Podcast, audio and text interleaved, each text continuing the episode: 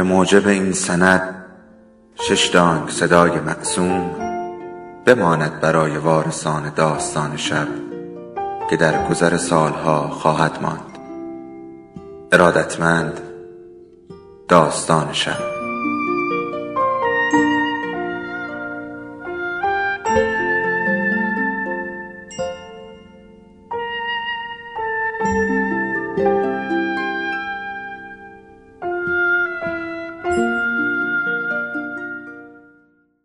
یکی بود یکی نبود.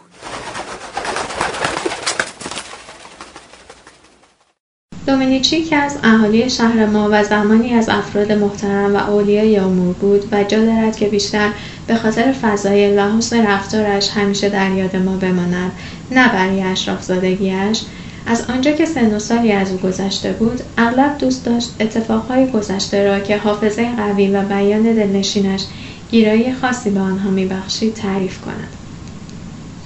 از حوادث جالبی که او برایمان تعریف می‌کرد یکی همین بود که می‌گفت یک وقتی در فلورانس جوانی به اسم فدریگو زندگی می‌کرد که پسر آقای فیلیپو بود و به خاطر کمالات و چالاکیش در جنگ از همه سوار نظام های دوره خود بیشتر مورد احترام بود. این جوان از ته دل شیفته بانوی به نام مونا جوانا بود. که در آن زمان یکی از مقبولترین و زیباترین زنان فلورانس شناخته شده بود. جوان برای اینکه دل او را به دست بیاورد دائم مسابقه و بزم و زیافت به راه میانداخت و در این مهمانی ها از هیچ خرجی مزایقه نمی‌کرد. اما آن بانو که دوراندیشیش کمتر از زیباییش نبود نه به این مهمانی ها که به افتخار او برپا می‌شد اعتنا می‌کرد و نه از سر فروتنی به جوان میزبان. به این ترتیب فدریگو که همه داراییش را به باد داده بود و چیزی هم گیرش نیامده بود ناگهان بی چیز و توهی دست شد. دیگر غیر از مزرعه کوچک که تنها از محصول آن امرار معاش می‌کرد چیزی برایش باقی نمانده بود. با این وجود هنوز شاهین عزیزش را که بعضی از خصوصیتهای نادرش نظیر نداشت پیش خود نگه داشته بود. فدریکو که دیگر نمی‌توانست در شهر به روال گذشته خود زندگی کند و در ضمن بیش از پیش شیفته آن بانو یعنی مونا شده بود عازم ملک کوچکش در روستا شد و بدون اینکه کسی را به خانهاش دعوت کند خود را با شاهینش سرگرم و نداری را با بردباری تحمل می‌کرد. از غذا وقتی فدریکو دچار چنین تنگ دستی شد جوانا شوهر مونا هم بیمار شد. چون حس کرد که مرگش نزدیک است وصیت کرد که تمام ثروت هنگفتش مال تنها پسرش باشد که داشت بزرگ می‌شد و در صورت مرگ پسر به مونا جوانا برسد که بی اندازه دوستش می داشت.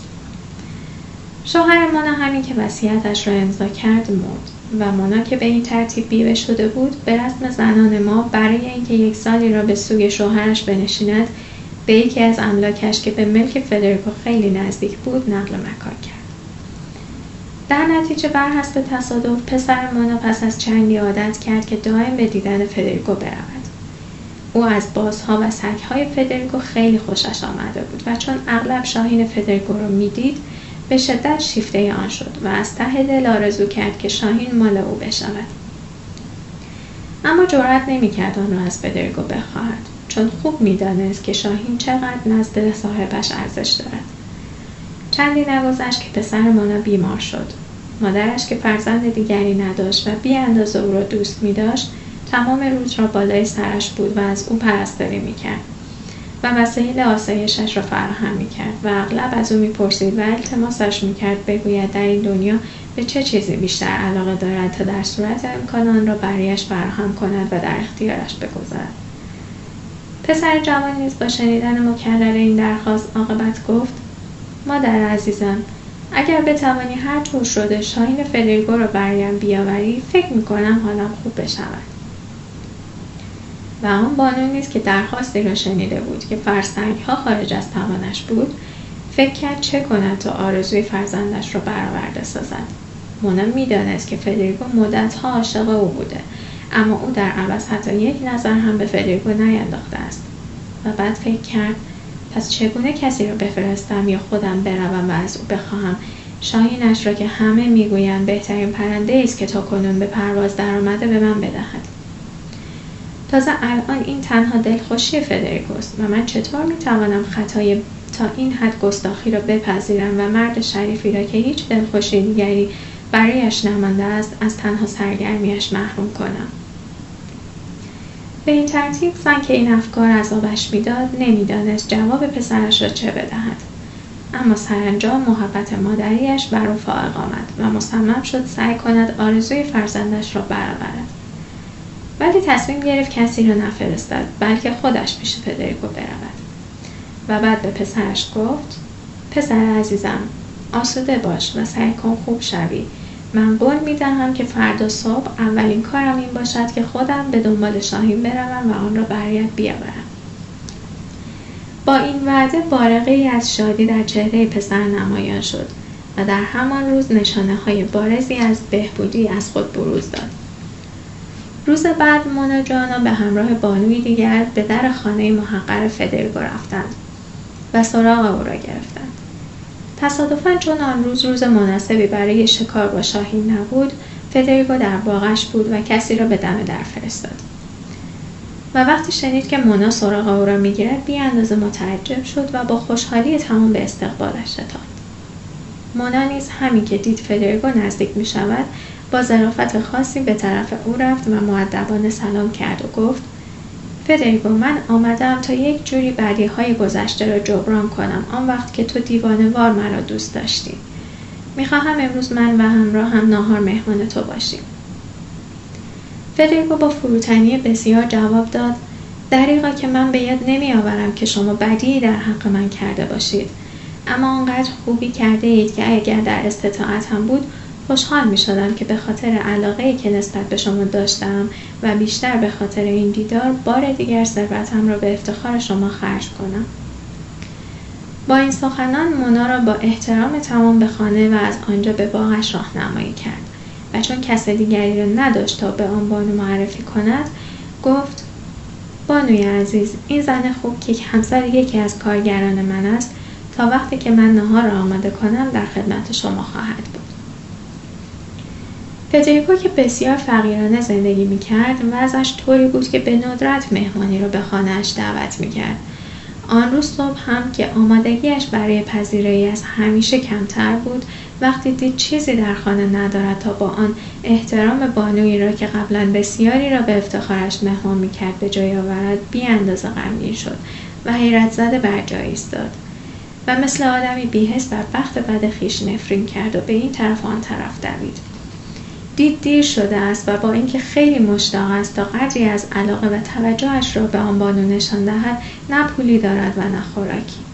که تصادفا چشمش به شاهین عزیزش افتاد که در قفس بر روی چوبی کس کرده بود و چون می‌دید که چیز دیگری ندارد پرنده بیچاره را گرفت. دید چاق و قبراق است و فکر کرد غذایی در خور آن بانوست. این بود که بیدرنگ سرش را برید و آن را به خدمتکاری داد و گفت که پرهایش را بکند و به سیخ بکشد و خوب بریان کند. و بعد رومیزی را که مثل برف سفید بود و یکی از معدود چیزهایی بود که هنوز از ثروت قبلی برایش باقی مانده بود روی میز انداخت. و بعد از مدتی با چهره بشاش به باغ به نزد آن بانو برگشت و گفت که بهترین نهاری که توانسته تهیه کند آماده است. آن بانو و همراهشان نیز برخواستند و سر میزی که فدریکو با ادب تمام منتظرشان بود رفتند و نشستند و بدون آنکه بدانند پرنده عزیز او را خوردند. وقتی از سر میز برخواستند و بعد از صحبتهای دلپذیر مونا فرصت را مناسب دید تا منظورش را از آن ملاقات بیان کند. این بود که معدبانه رو به فدریکو کرد و گفت فدریگو اگر به خاطرات زندگی گذشتهتان رجوع کنید و آن بیتوجهی های مرا که احتمالا به حساب سنگدلی و بیرحمی من میگذاشتید به یاد بیاورید تردیدی ندارم که با فهمیدن مقصود من از این ملاقات از گستاخی من تعجب می کنید.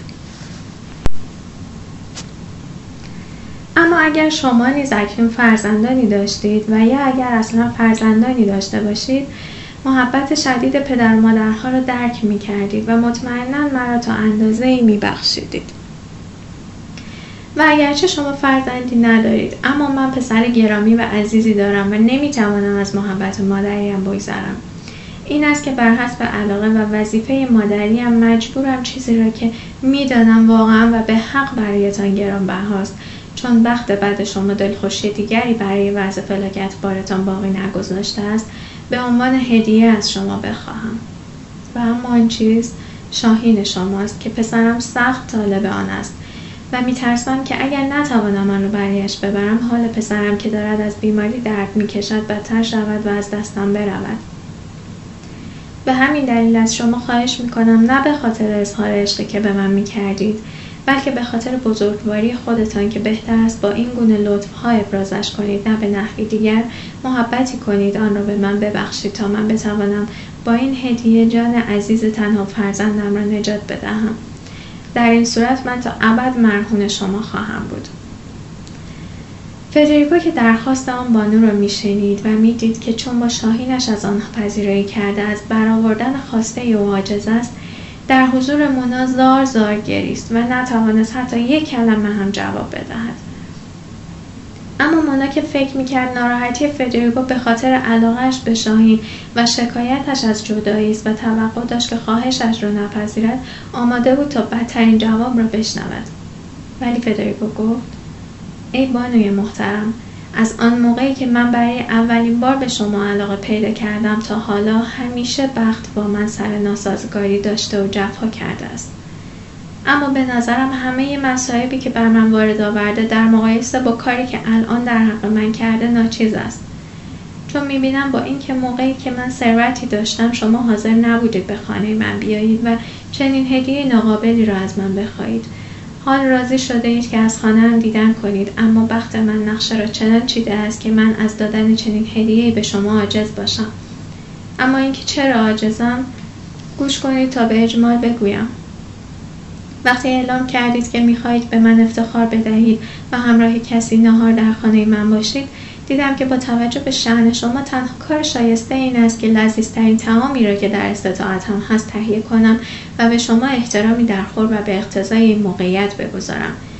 که به یاد شاهینی که شما اکنون طالب آنید و خصوصیات عالی و فراوانش افتادم و فکر کردم که چنین غذایی ارزشش را دارد که جلوی شما بگذارم. و به همین دلیل همین امروز نهار با شاهین بریانم از شما پذیرایی کردم. کاری که آن موقع میپنداشتم بسیار بجاست ولی اکنون که می‌بینم شما آن شاهین را زنده و برای فرزند بیمار خود می‌خواستید آنقدر از عجز خود در برآوردن خواسته شما ناراحتم که فکر می‌کنم که دیگر هرگز روی خوشبختی را نخواهم دید. و بعد در تایید حرفهایش منقار و پرها و چنگالهای پرنده بیچاره را آورد و نشان آن بانو داد. مانا با شنیدن آن شرح حال او را به خاطر کشتن شاهین به آن خوبی به قصد پذیرایی سرزنش کرد. اما ضمنا در دل بزرگواری او را که تقدیر هم نتوانسته بود از ارزش آن بکاهد بسیار ستود. مونا که به این ترتیب همه بختش را در گرفتن شاهین از دست داده و از بهبودی پسرش معیوس شده بود از احترام گذاری و خوشقلبی فدرگو تشکر کرد و با افسردگی بسیار از او جدا شد. پسرش نیز حال یا از غم شاهین و یا به خاطر اینکه احتمالا ناخوشیش در اثر این دلشکستگی بدتر شده بود چند روز بعد مرد و مادرش را داغدار کرد. مونا چندی را به سوگواری گذراند و بعد برادرانش که می‌دیدند ثروت زیادی به او به ارث رسیده است و هنوز جوان است التماسش کردند کردن که دوباره ازدواج کند. او با اینکه اشتیاق به این کار نداشت ولی چون اصرار بیش از حد آنها را می‌دید و از طرفی رفتار جوان مردانه فدریکو و نیز آخرین بزرگواریش را که به احترام او بهترین شاهین جهان را برایش قربانی کرده بود به خاطر میآورد به برادرانش گفت اگر موافق باشید من راضیم همینطور که هستم بمانم اما اگر اصرار دارید که ازدواج کنم من به هیچ کس غیر از فدریکو شوهر نمی کنم. برادرانش نیز با شنیدن این حرف خندیدند و گفتند این چه حماقتی است که می‌خواهی بکنی می‌خواهی با یک گدا ازدواج کنی؟ و مانا جواب داد برادران عزیزم من خوب می‌دانم که حقیقت امر همان است که شما می‌گویید.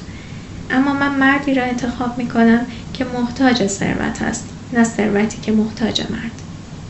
برادرانش نیز که عزم او را جزم دیدند و از طرفی هم با وجود فقر فدریگو با شخصیت ارزشمند و اصیلش آشنا بودند خواهرشان را با تمام ثروتش به او دادند. و به این ترتیب فدریکو که می‌دید ناگهان به بانوی زیبایی که سالها با تمام وجود عاشقش بوده رسیده است باقی عمر را در کنار او به آسایش و خوشبختی گذراند.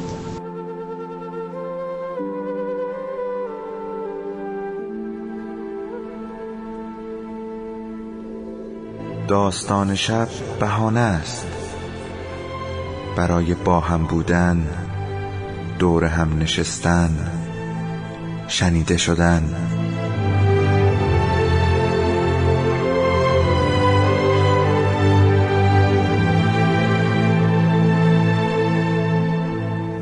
صدای افسانه ها رو میشنویم.